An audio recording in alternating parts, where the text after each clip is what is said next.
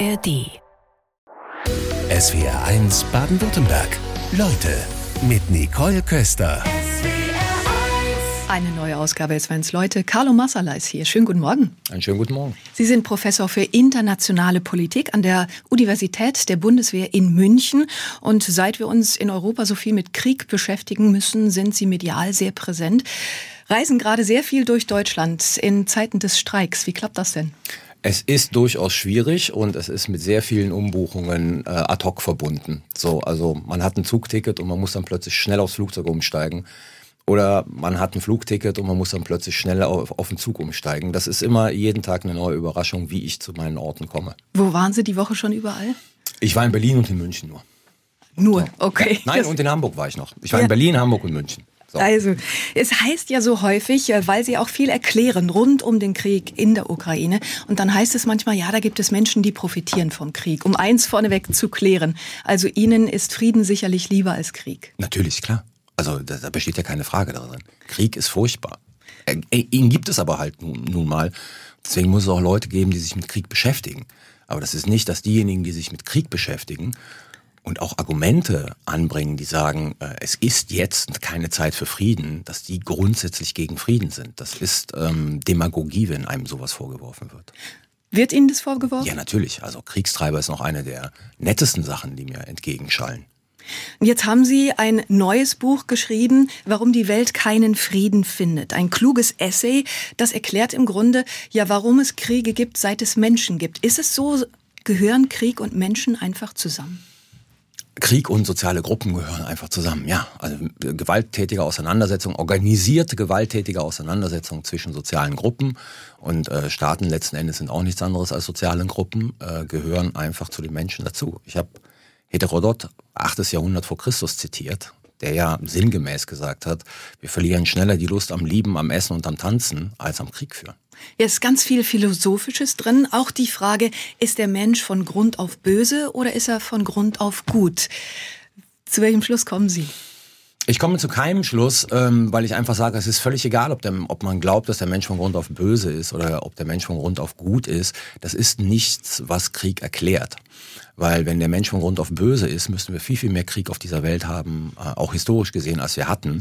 Und wenn der Mensch gut ist, dann müssen wir viel, viel weniger Krieg haben, als wir hatten. Also beide Annahmen, anthrop äh, anthropologische Grundannahmen, tragen nicht dazu bei zu erklären, äh, warum es Kriege gibt. Dass der Mensch eine Rolle spielt, also dass ein risikoaverser Mann oder Frau vielleicht eher zögert, einen Krieg zu beginnen und weniger geneigt ist, ihn überhaupt zu beginnen, während ein Risiko, risikofreudiger Mann oder eine Frau da schneller drauf springt. Das ist eine andere Sache, aber als Erklärung, warum es Kriege gibt, taugt eine Annahme über den Menschen nicht. Jetzt hat sich die Spezies Mensch dennoch entwickelt über die Jahrhunderte und in Zeiten der Aufklärung könnte man ja meinen, kommt man zu dem Schluss, Krieg ist nichts Gutes. Warum gibt es den Krieg denn dennoch?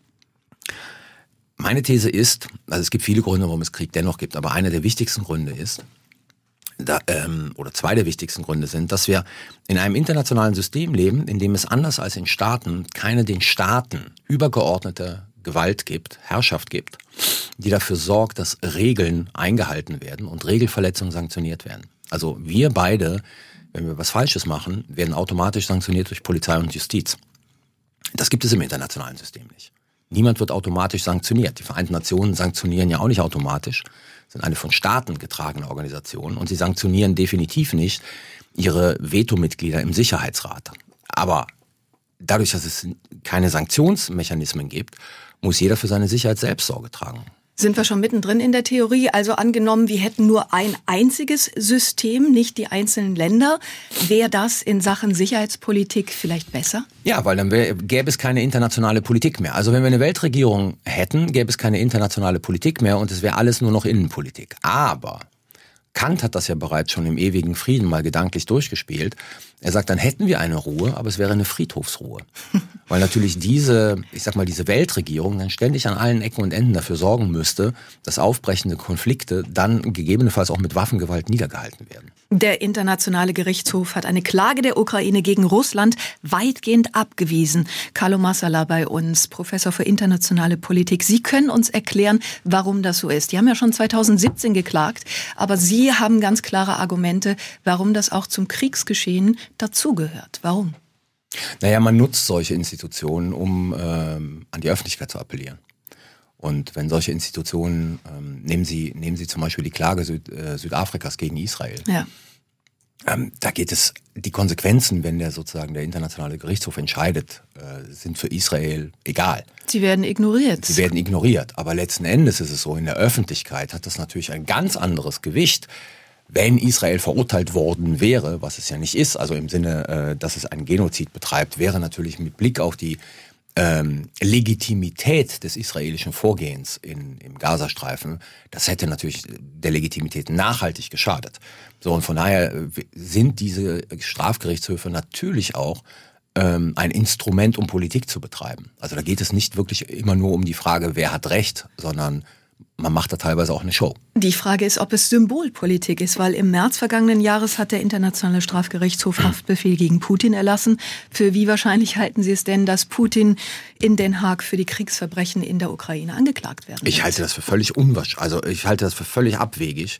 Es sei denn, und das ist die einzige Voraussetzung, äh, in Russland würde es einen kompletten Systemwechsel geben, dann möglicherweise würde man einen Mann wie Putin ausliefern. Da der nicht zu erwarten ist, werden wir Putin nie in Den Haag sehen. Was können denn dann solche Institutionen wie der Internationale Gerichtshof im Hinblick auf Frieden erreichen? Naja, wenn die Staaten Mitglieder sind und sich den, den Sprüchen unterwerfen, den Schiedssprüchen unterwerfen, dann kann das schon was bezwecken. Aber wenn sie nicht Mitglied sind, dann sind ihnen diese Schiedssprüche egal, aber sie können sie auch so generell ignorieren. Sie müssen dann damit leben, dass sie ein, ein negatives Image in der Weltöffentlichkeit haben. Aber viele Staaten, je größer die Staaten sind, desto eher sind sie bereit, dieses negative Image auch in Kauf zu nehmen. Von daher, sie können nicht viel tun, um Kriege zu verhindern. Warum sind sie dennoch Ihrer Meinung nach wichtig? Weil sie ähm, zumindest den Versuch unternehmen, Sachen völkerrechtlich zu beurteilen. Und es ist ein ganz interessantes Phänomen, dass ähm, obwohl Großmächte Völkerrecht ganz gerne ignorieren, es ihnen aber doch wichtig ist, ihr Handeln mit Argumenten zu versehen, die irgendwie völkerrechtskonform sind. Haben also, Sie ein Beispiel? Ja, das Beispiel ist ähm, ähm, die zwei Beispiele. Amerika, äh, Irakkrieg 2003. Amerika ist bereit, den Irak anzugreifen, ist entschlossen, den Irak anzugreifen. Dennoch versucht die USA ein Mandat im Sicherheitsrat der Vereinten Nationen zu bekommen. So. Warum? Weil man glaubt, wenn man dieses Mandat hat, dann ist die Aktion der USA in den Augen vieler anderer Staaten einfach nicht nur legal, sondern auch legitim. Ja. So. Ähm, Russland greift die Ukraine an und versucht, völkerrechtskonform zu argumentieren, dass das eigentlich nur ein Akt der Selbstverteidigung ist. Selbstverteidigung ist ja erlaubt, äh, weil man die russische Minderheit im Donbass schützen will. Also auch hier der Versuch, Legitimität zu erzeugen, indem er völkerrechtliche Argumente vorbringt. In beiden Fällen war es ein Angriffskrieg. Punkt. Der völkerrechtlich verboten ist. Das kann man dann unter psychologischer Kriegsführung zusammenfassen? Ja, das ist halt Völkerrecht in dem Sinne wirkt nicht, dass die Staaten sich daran halten, aber dass sie versuchen sozusagen ihre, ihre Aktion als völkerrechtskonform äh, darzustellen. Angenommen, die Welt wäre voller Demokratien, lässt sich sagen, ob wir dann weniger Kriege hätten? Ähm, Nein, lässt sich nicht sagen. Also klar, es gibt diese Annahme, die statistisch richtig ist, ähm, dass Demokratien untereinander kaum Krieg führen oder gar keinen Krieg führen. Nach 1945 eigentlich gar keinen Krieg führen. Aber wir wissen nicht genau warum. Und es könnte ja sein, dass Demokratien untereinander keinen Krieg führen, weil sie noch immer in der Minderheit auf der Welt sind und deshalb äh, sozusagen die Auffassung haben, dass man als Demokratien untereinander eine andere Konfliktregulierung haben muss. Man also, spricht miteinander. Genau, man, man spricht miteinander. Die Frage ist halt nur, gilt das dann auch noch, wenn plötzlich die Welt voller Demokratien wären? Das, das, demokratische System an sich ist ja nicht friedliebender. Es führt zwar keine Kriege gegen andere Demokratien, aber Demokratien führen gegen Nicht-Demokratien genauso häufig Kriege wie Nicht-Demokratien gegen Nicht-Demokratien. Gibt es denn Theorien darüber, wie eine Demokratie ausgestattet sein müsste, damit es weniger Kriege gibt? Also ob es eine junge Demokratie oder eine gewachsene Demokratie ist. Da gibt es wahrscheinlich Analysen, oder? Ja, es gibt Analysen, äh, vor allen Dingen nach 1990, äh, nachdem ja viele Staaten äh, der ehemaligen Sowjetunion, aber auch in Afrika äh, Demokratisierungswellen erlebt haben, stellen wir fest, dass junge Demokratien sehr kriegsanfällig sind. Das hat mehrere Gründe. Die Institutionen sind schwach. Äh, man braucht Krieg auch, um so etwas wie ein nationales Bewusstsein zu schaffen. Man ist ja ein neuer Staat, der sozusagen seine eigenen Mythen und Traditionen äh, aufbauen muss. Und Krieg ist dafür immer ganz gutes Mittel. Also das heißt, äh, alteingesessenen Demokratien mit, mit etablierten Institutionen sind weniger kriegsanfällig als neue Demokratien. Jetzt kann es allerdings so sein, dass die Bevölkerung durch Ausnahmesituationen wie ein Krieg gestärkt wird. Das würde ja den Rückschluss erlauben, dass so zynisch es klingt, das stärkt auch eine Demokratie. Ja, das ist ja das, was ich versucht habe gerade eben zu sagen. In diesen jungen Demokratien aus der ehemaligen Sowjetunion war der Krieg auch, hatte als Effekt so eine Art ähm, Staatsbildungsprozess, Nationenbildungsprozess herbeizuführen. Also es gibt ja diesen berühmten Rally around the flag, also alle versammeln sich um die Flagge äh, und das ist meistens so in Kriegszeiten. Meine These ist ja auch, wenn die Ukraine keine, äh, kein kein Nationalstaat gewesen sein sollte bis zum 24.02.2022. Putin hat mit dem Angriff daraus einen gemacht. Also wer sich, da, äh, sich im Februar nicht als Ukrainer verstanden hat, hat sich ab Februar als Ukrainer verstanden. Putin hat mehr für die Staatenbildung der Ukraine getan, als sozusagen die Prozesse, die es vorher gab. Und auf der anderen Seite werden Kriege um Ressourcen geführt. Es gibt Stimmen, die sagen, Putin ähm, hat die Ukraine überfallen, um eben an das ressourcenreiche Donbass zu kommen. Ist da was dran? Also wenn Sie sich anschauen, was Putin versucht hat, dann ist das Argument relativ schwach. Ähm, dann hätte er sich von Anfang an nur auf den Donbass konzentrieren müssen und versuchen müssen, das, was er jetzt gerade versucht, im Donbass so viel Territorium wie möglich zu erobern. Aber dieser Krieg ist ja umfassend geführt worden. Also man ist ja sozusagen nach Kiew vorgegangen, um die Regierung dort zu stürzen, um diese Regierung Zelensky dort abzusetzen. Von daher kann das nicht nur ein Krieg um Ressourcen gewesen sein. Generell muss man sagen, wir sehen Ressourcen sind immer ein Grund, aber meistens nie der treibende Grund. Sie sind immer ein zusätzlicher Grund. Es gibt wenig Konflikte, die nur wegen Ressourcen geführt worden sind. DS1-Hörerinnen und Hörer melden sich aus Kirchheim-Tech zum Beispiel Klaus und sagt, mich würde interessieren, ob Sie eine Einschätzung abgeben können, ob international genug getan wird zum erkennbar bevorstehen um erkennbar bevorstehende Kriege zu vermeiden. Es wird ja kolportiert, dass die USA zum Beispiel den aktuellen Ukraine-Krieg hätten verhindern können durch entsprechende Gespräche mit Putin. Was ist da dran? Also zunächst einmal muss man sagen, und das gilt auch für diesen Fall des russischen Aggressionskrieges, ähm, generell ist es so, wenn jemand Krieg führen will, dann ist es nur sehr schwer, ihn davon abzubringen. Ähm, in dem speziellen Fall mit Russland war es so, dass Russland politische Forderungen gestellt hat, die für die USA, aber nicht nur für die USA, sondern für die sämtlichen Staaten der Europäischen Union und der NATO inakzeptabel waren, weil sie die Sicherheitslage in Europa grundlegend verändert hätten. Ähm, von daher waren diese Vorschläge nicht akzeptabel als Verhandlungsgrundlage. Dennoch haben die USA den Russen ja Gespräche angeboten äh, auf höchster Ebene und die wiederum haben die Russen abgelehnt. Also von daher, man hat vieles versucht, man hat auch im Vorfeld versucht, nicht nur die USA, sondern auch Olaf Scholz, Emmanuel Macron, äh, Wladimir Putin sehr deutlich zu machen, dass man die Ukraine nie in die NATO aufnehmen würde. Olaf Scholz berühmter Satz von, solange wir beide im Amt sind, und man weiß, dass Putin bis 2035 im Amt bleiben kann, wird die Ukraine kein Mitglied der NATO. Das alles hat Russland nicht interessiert, weil Russland diesen Krieg wollte. Weil der Grund nicht die NATO war, sondern der Grund liegt in der Tatsache, dass Russland nicht akzeptiert, dass die Ukraine ein eigenständiger Staat ist. Dass es aus russischer Perspektive keine ukrainische Identität gibt. Und deshalb musste dieser Staat weg. Wenn es zwischen Ländern Handelsbeziehungen gibt, kann das bei der Frage Krieg oder Frieden eine Rolle spielen? Ähm, nein, eigentlich nicht. Das sehen wir auch historisch. Ähm, ich erzähle immer gerne die Geschichte. 1912 gab es einen, einen britischen Wirtschaftshistoriker, der ein Buch geschrieben hat und statistisch nachgewiesen hat, dass die Handelsbeziehungen zwischen Großbritannien und dem europäischen Kontinent so intensiv sind auf beiden Seiten, dass sich Krieg nicht mehr lohnt. Er hat einen Krieg ausgeschlossen. Zwei Jahre später hatten wir den Ersten Weltkrieg. Es gibt diese perfekte Abhängigkeit nicht. Ja. Ähm, in ja, der Regel, Abhängigkeit auf Augenhöhe meinen Sie? Genau. Mhm. In der Regel ist einer immer abhängiger als der andere. Und deswegen äh, hindert Handel nicht, ähm, Krieg zu führen. So, das sehen wir historisch immer wieder. Man ist auch bereit, wenn man bestimmte politische Interessen hat, die ökonomischen Nachteile, die durch Kriegsführung entstehen, in Kauf zu nehmen. Sie erwähnen, dass russisches Gas 2008 wichtiger war als deutsches Geld. Damals hat Deutschland federführend wohl einen NATO-Beitritt in der Ukraine verhindert. Hatte ich jetzt gar nicht mehr so auf dem Schirm. Ja, 2008 hatten wir eine Situation, dass die amerikanische Administration unter George W. Bush, ähm, da ging es primär um Georgien. Aber Georgien und die Ukraine am liebsten sofort in die NATO äh, aufgenommen hätten. Und äh, Merkel und Sarkozy waren dagegen. Und ähm, habe ich jetzt Sarkozy gesagt? Ja, Sarkozy war mhm. dagegen. Und dann gab es einen Kompromiss, weil man den Gipfel nicht scheitern lassen wollte. Und dieser Kompromiss war dann der Satz, die Ukraine und Georgien werden eines Tages Mitglied der NATO werden. Eines Tages. Ähm, das sollte die Mitgliedschaft auf lange Bank schieben. Und wir sehen ja, dass seit 2008 letzten Endes nicht viel passiert ist mit Blick auf die Mitgliedschaft Georgiens oder Ukraine. Sie sind denen keinen Zentimeter äh, vorangekommen. Wie ist es denn generell, wenn man darauf schaut, die NATO-Osterweiterung, Risiko oder Chance? Für was? Frieden. Naja, die Staaten Mittel- und Osteuropas wollen ja in die NATO, weil sie das sozusagen als die einzige Garantie sehen, in Frieden zu leben. Weil sie dann unter den amerikanischen nuklearen Schutzschirm kommen und die konventionelle Macht der NATO äh, in ihrem Rücken haben. Von daher, aus deren Perspektive, ist das ein Friedensgarant. Das haben sie auch immer wieder klargestellt, dass wenn sie neutral bleiben müssen, sie letzten Endes befürchten, in den russischen Einflussbereich zu geraten. Von daher ist es äh, natürlich Frieden.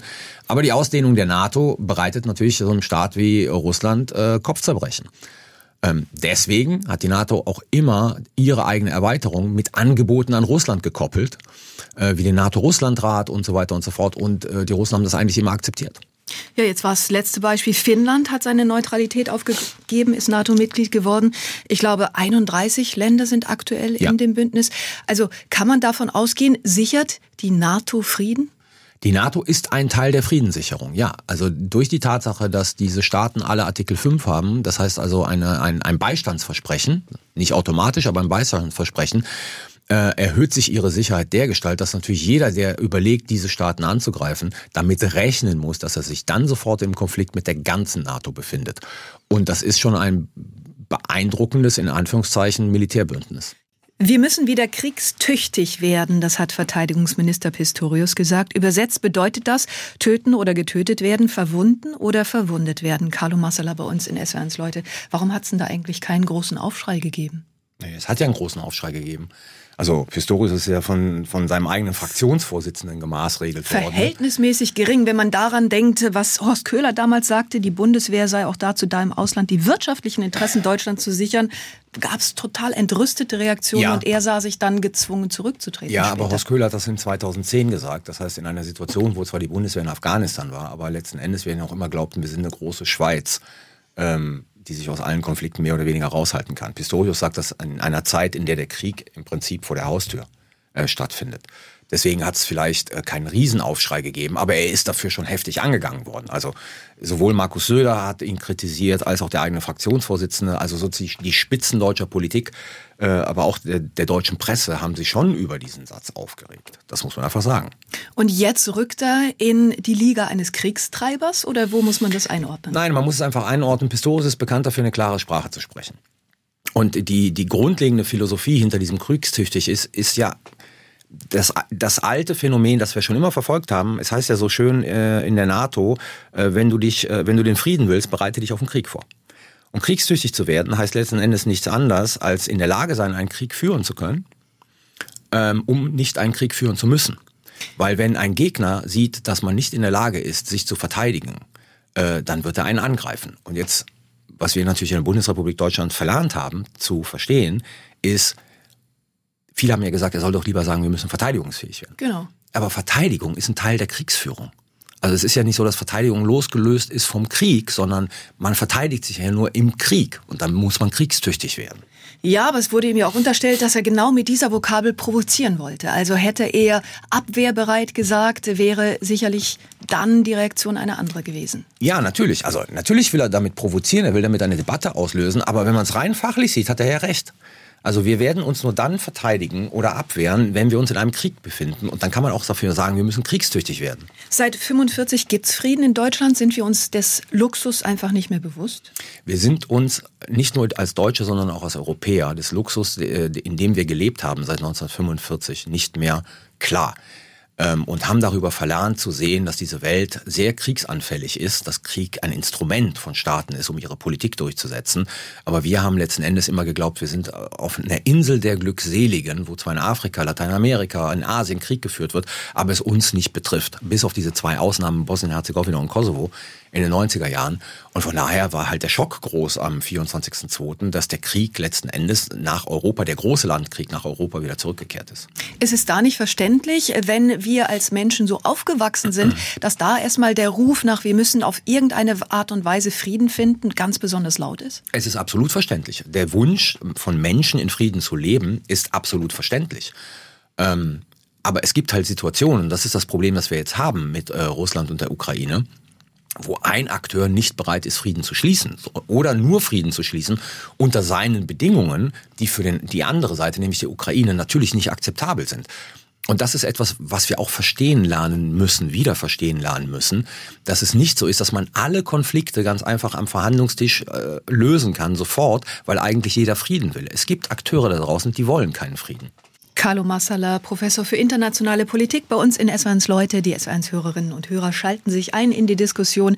Und Caroline schreibt, in all den Berichten über die Ukraine vermisse ich eine Friedensbereitschaft von den Amerikanern und der Europäischen Union. Kein Wort zur großen Korruption der Ukraine und dem Auftreten von Zelensky und seiner Frau.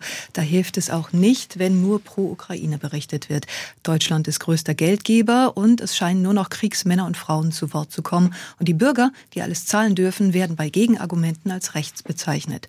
Deutschland entwickelt sich nicht der Bürger wegen in dunkle Zeiten, sondern wegen Politikern und Medien. Cancel Culture gab es immer, derzeit jedoch nur aus einer Richtung. Nicht zu vergessen, dass die Kriegsbefürworter hier sehr gut verdienen. Bin ich jetzt ein Nazi, ein Rechter oder was, weil ich Frieden möchte? Was sagen Sie? Nein, natürlich ist man kein Nazi oder ein Rechter, wenn man Frieden will.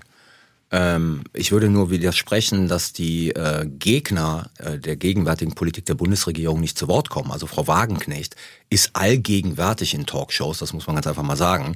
Äh, und andere Vertreter, die sozusagen auch für eine andere Richtung plädieren, kommen überall zu Wort. Also das ist ein sehr einseitiges Bild zu glauben, dass diese Leute nicht zu Wort kommen. Es waren noch mehr Argumente ja, drin, die Korruption. Ich will jetzt zur Korruption mhm. kommen. Die Ukraine ist äh, bekannt dafür, ein sehr korruptes Land zu sein ähm, und lag in diesem Korruptionsindex, den wir haben, der immer gemessen wird von der internationalen Organisation, ich glaube der OECD, lag es immer gleich auf mit Russland, das genauso korrupt ist. Im neuesten Bericht äh, hat die Ukraine es geschafft, sozusagen zehn Plätze höher als Russland zu sein.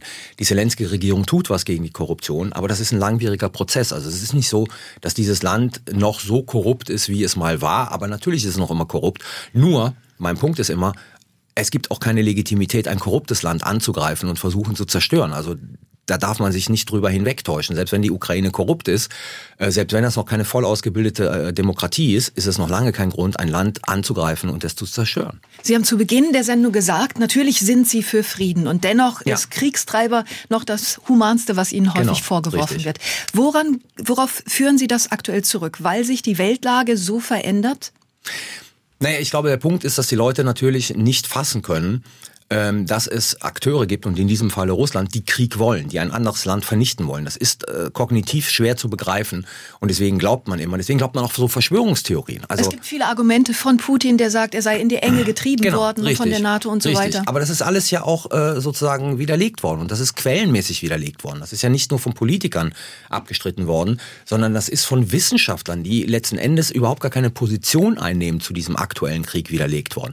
Also wer sich informieren will, hat alle alle Beweise äh, sozusagen auf dem Tisch, dass dieses in die Enge getrieben sein, dass das ein Grund ist, den Putin genutzt hat, um letzten Endes die Ukraine anzugreifen, dass der Arealite aber nicht existierte. Information ist in Kriegszeiten unglaublich schwierig. Corinna aus Zürich fragt nach, wie gut ist die russische Zivilbevölkerung informiert? Russland ist ein autoritärer Staat und hat sich seit dem 24.02. immer mehr in einen totalitären Staat entwickelt. Es gibt keine oppositionellen Medien mehr, der Zugang zum Internet ist äh, reguliert und die russische Bevölkerung ist natürlich der Propaganda des Staatsapparates ausgesetzt.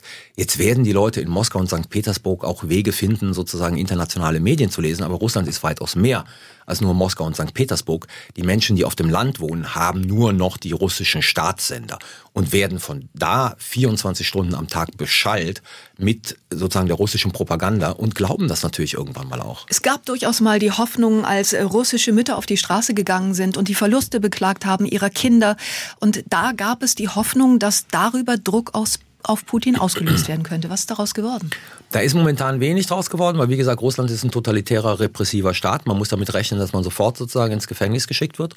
Und der zweite Punkt ist, diese Proteste sind in einem kleinen Maße, weil Putin, und das hat er gelernt aus dem sowjetischen Afghanistan-Einsatz, äh, es bislang vermeidet, die ethnischen Russen in die russische Armee zu bekommen und sie in die Ukraine zu schicken. Er, er verheizt dort seine ethnischen Minderheiten.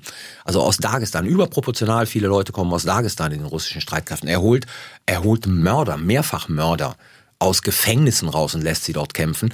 Und er vermeidet momentan alles, um die ethnischen Russen zu mobilisieren und in die Armee zu schicken, weil das könnte ihm gefährlich werden. Je länger der Krieg dauert, desto wahrscheinlicher wird es, dass das vielleicht noch dass er darauf Je mehr Mobilisierungen muss. er durchführen wird, äh, desto mehr wird er auch auf die ethnischen Russen zurückgreifen müssen. Und das ist genau der Punkt, wenn dann die Todesrate in der Ukraine noch immer so hoch ist, dann könnte es mit Blick auf die Proteste der, der Mittelschicht der ethnischen Russen für ihn und sein Regime möglicherweise gefährlich werden. Viele Meinungen von den SW1-Hörerinnen und Hörern kommen an. Hier Carlo Massala bei uns in SW1 Leute, Professor für internationale Politik. Das haben Sie vielleicht auch schon öfter gehört. Gisela schreibt uns gerade und sagt, ähm, es ist doch wohl erwiesen, dass im April 22 ein unterschriftsreifes Waffenstillstands- bzw. Friedensabkommen zwischen Russland und der Ukraine vom Westen in Person von Johnson torpediert wurde. Wie viele Menschen, vor allem tausende russische und ukrainische Soldaten, wären nicht getötet worden. Aber Frieden war wohl nicht gewollt. Was sagen Sie? Es ist barer Unsinn, weil es nicht erwiesen ist. Es wird im nächsten Buch rauskommen, des Wall Street-Korrespondenten, Wall Street Journal-Korrespondenten, ähm, der dazu sehr umfangreich geforscht hat und mit den Leuten geredet hat. Was der Fall ist, es gab eine Einigung. Es gab, äh, nein, andersrum, es gab einen Vorschlag der äh, Ukraine äh, in den Verhandlungen, der sagte, wir verzichten auf die NATO-Mitgliedschaft. Wir holen diesen Passus auch aus unserer Verfassung heraus. Die äh, Russen wollten dann aber auch noch festschreiben, eine Stärke der ukrainischen Streitkräfte, die so gering gewesen wäre, dass die ukrainischen Streitkräfte nie in der Lage gewesen wären, sich irgendwie auch nur selber zu verteidigen. Dagegen war die Ukraine. Es gab überhaupt gar keine Fortschritte mit Blick auf die Fragen Donbass und äh, Krim. Und Boris Johnson, und das ist es von mehreren, äh, sozusagen wurde dem widersprochen, ist in die Ukraine gefahren, hat natürlich gesagt, er würde dieses Abkommen nicht unterschreiben hat aber keinen Druck auf die Ukraine ausgeübt. So, sondern seine persönliche Meinung geäußert. Und dann passierte Butcher. Das heißt, das, das Kriegsverbrechen an ukrainischen Zivilisten. Und das war für die Ukraine der Beweis, ähm, und ich zitiere jetzt den ukrainischen äh, Chefverhandler, glaube ich, der gesagt hat, unsere Ahnung, dass man den Russen nicht vertrauen kann, wurde da bestätigt. Und dann sind die Verhandlungen zusammengebrochen. Es gab nie ein unterschriftsreifes Abkommen. Dann schreibt uns Frank Jauch, Genscher sagte, bei der Wiedervereinigung mit Deutschland wird es keine Osterweiterung mit Deutschland geben. Dieses Versprechen wurde 16 gebrochen und überall da setzt der Amerikaner seine Atomwaffen ins Land. Kein Wunder, dass sich Putin bedroht fühlt. Auch das hören Sie wahrscheinlich öfter. Das höre ich öfters und daran ist auch ebenfalls fast alles falsch. Ähm, es gibt keine Atomwaffen auf dem Territorium der neuen NATO-Mitglieder. Es gibt keine äh, sozusagen permanente Stationierung von NATO-Truppen. Das geht alles zurück auf die NATO-Russland-Grundakte, in der die NATO letzten Endes mit Russland äh, ein Dokument unterschrieben hat, bei dem Russland gesagt hat, jeder Staat hat die freie Bündniswahl. Das heißt, jeder Staat kann äh, in die NATO wollen. Auf der anderen Seite die NATO äh, versprochen hat, es wird keine Atomwaffen auf dem Territorium neuer Mitglieder geben. Es wird keine permanente Stationierung äh, von, von NATO-Installationen oder NATO-Truppen auf dem Territorium neuer Mitglieder geben. Die NATO hat sich daran gehalten. So, Genscher hat in einem Gespräch im Zuge der 2 plus 4 Verhandlungen ähm, diese Idee ventiliert und ist von Kohl zurückgepfiffen worden. Also dieser Satz ist dennoch gefallen. Und der deswegen Satz ist, ist in einem Köpfen Gespräch drin. gefallen. Mhm. Ähm, aber sozusagen, wenn Sie den Vertrag anschauen, den 2 plus 4 Vertrag, der sozusagen diese Aspekte alle regelt, da ist von der NATO-Osterweiterung überhaupt nicht die Rede. Da ist auch nicht die Rede sozusagen äh, von, von irgendeiner Osterweiterung. Das ist der Vertrag, der die Aspekte der deutschen Einheit regelt. Das heißt, ja, es gab diese Aussage von Genscher, aber Genscher war nicht der maßgebliche Akteur. Der maßgebliche Akteur in den 2 plus 4 Verhandlungen waren die Amerikaner, die Sowjets, die Franzosen und die Briten. Und in diesem Vertrag finden Sie kein Wort zur NATO-Osterweiterung. Es gab somit kein Versprechen. Und 1997 hatte Jelzin damals dann auch der NATO-Osterweiterung offiziell zugestimmt. Sie selbst waren bei der NATO beschäftigt. Ich glaube, eine Zeit lang in Rom. Was haben Sie denn dort gemacht?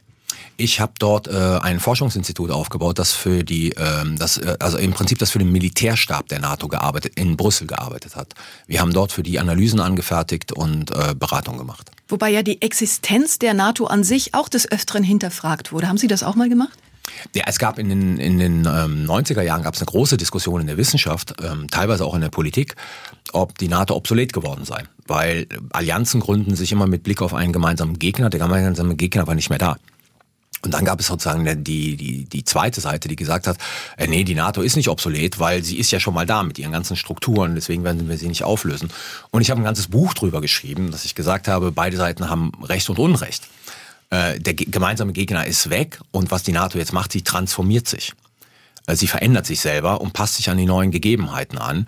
Und das haben wir ja gesehen, weil die NATO ab 1990 ja letzten Endes Stabilitätsexport außerhalb der, des Bündnisgebietes betrieben hat, ähm, Bosnien bis hin zu Afghanistan äh, letzten Endes. Warum die Welt keinen Frieden findet, ihr aktuelles Buch, wer reinliest, findet ganz viele Songtitel, gleich die Hymne der Friedensbewegung, Imagine von John Lennon am Anfang. Sind Sie Pazifist? Nein, ich bin kein Pazifist. Ähm, ich wünsche mir einen starken Pazifismus, ähm, aber ich selber bin kein Pazifist. Wie kam es dazu? Zu was, dass ich Dass kein Sie Pazifist wurde? Sie haben zum Beispiel verweigert damals, als Nee, nee, ich habe nicht verweigert. Ich war ja kein Deutscher. Für mich stellte sich die Frage des Wehrdienstes nicht. Aber Sie haben mal gesagt, Sie würden, wären damals nicht zum Bund gegangen. Ich Sie glaube, ich, ich glaube So damals, mal damals hätte gelesen, ich ne? verweigert, weil es sozusagen äh, dem, dem Zeitkreis, dem ich mich nicht entziehen konnte, damals als 18-Jähriger entsprochen hätte. Aber ich bin mir nicht sicher. Also ich glaube es. Ähm, aber ähm, nee, Pazifist war ich nie, ähm, weil ich einfach sehe, dass es manchmal Situationen gibt, in denen äh, der Einsatz militärischer Gewalt das Gute befördert. Also ich meine, wir haben Genozide gehabt, die nur durch den Einsatz militärischer Gewalt beendet werden konnten. Deswegen kann ich nicht für mich persönlich moralisch eine Position einnehmen, die sagt, äh, der Einsatz militärischer Macht an sich ist zu verurteilen. Also es gibt ja diese Slogan, stell dir vor, es ist Krieg und keiner geht hin.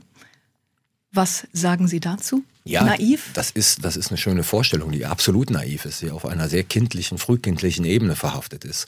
Klingt gut, äh, ist nicht realistisch. Ist immer wieder auf den Straßen zu hören, wenn es jetzt Demos gibt, aber Naja, dafür haben ja Staaten Streitkräfte.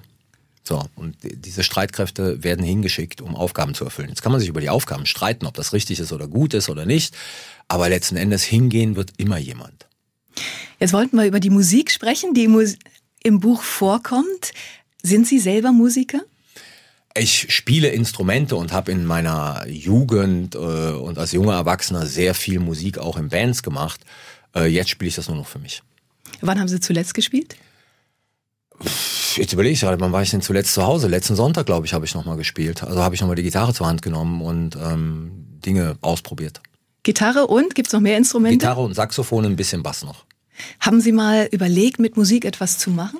Ich wollte eigentlich ähm, Musik studieren, nicht klassische Musik, sondern äh, moderne Musik, ähm, um Studiomusiker zu werden. Das war damals die Idee. Äh, hatte dann aber, weil es in den 80er Jahren war, wo ohnehin äh, durch die Computer diese Phase von Studiomusik ähm, drastisch abgenommen hat, ähm, hatte ich dann die Muffensausen, dass das sozusagen nichts werden wird, womit ich mich ernähren kann. Und dann habe ich Abstand davon genommen und habe so sowas Schnödes wie Politikwissenschaften studiert. Das kam dann dazwischen. Wie kam dann die internationale Sicherheitspolitik, die ja nochmal ein sehr spezielles Fach ist, dazwischen? Ich komme eigentlich aus der politischen Theorie und habe lange Zeit bei jemandem ähm, studiert, der so schwerpunktmäßig Staatstheorie gemacht hat und Staatstheorie-Lehre gemacht hat. Ähm, musste dann aber, um Examen zu machen, noch einen Hauptseminarschein machen und der durfte nicht aus der politischen Theorie kommen. Vergleichende Regierungslehre hat mich nie interessiert. Dann kam ein neuer Professor nach Köln, der hatte internationale Politik gemacht mit dem Schwerpunkt auf Sicherheitspolitik. Bei dem habe ich dann diesen Seminarschein gemacht. Gleichzeitig wurde der, bei dem ich eigentlich Examen machen wollte, Rektor der Universität zu Köln und hat keine Examensarbeiten mehr angenommen. Und dann saß ich da ohne Betreuer und habe mich dann umorientiert auf die internationale Politik. Das war die Notlösung damals. Das war die Notlösung damals und das hat sehr gut funktioniert. Das hat mich sehr interessiert dann, weil internationale Politik, was die wenigsten wissen, kann man sehr wohl als ein Fach mit Theorien, Methoden studieren, wenn man gute historische Kenntnisse hat, gute Te- Kenntnisse aus der politischen Theorie, kann man sozusagen auch sehr gut die Theorie der internationalen Politik bearbeiten. Und wenn Sie jetzt heute Abend nach Hause kommen und die Instrumente stehen da, was würden Sie spielen? Was für ein Song? Oh Gott, das ist eine schwierige Frage. Momentan versuche ich mir wieder äh, Satch Boogie äh, von Joe Satriani anzueignen. Okay, dann viel Erfolg dafür und danke für den Besuch in SWRs Leute. Dankeschön, danke Ihnen für die Einladung. SWR 1 Baden-Württemberg. Leute, wir nehmen uns die Zeit.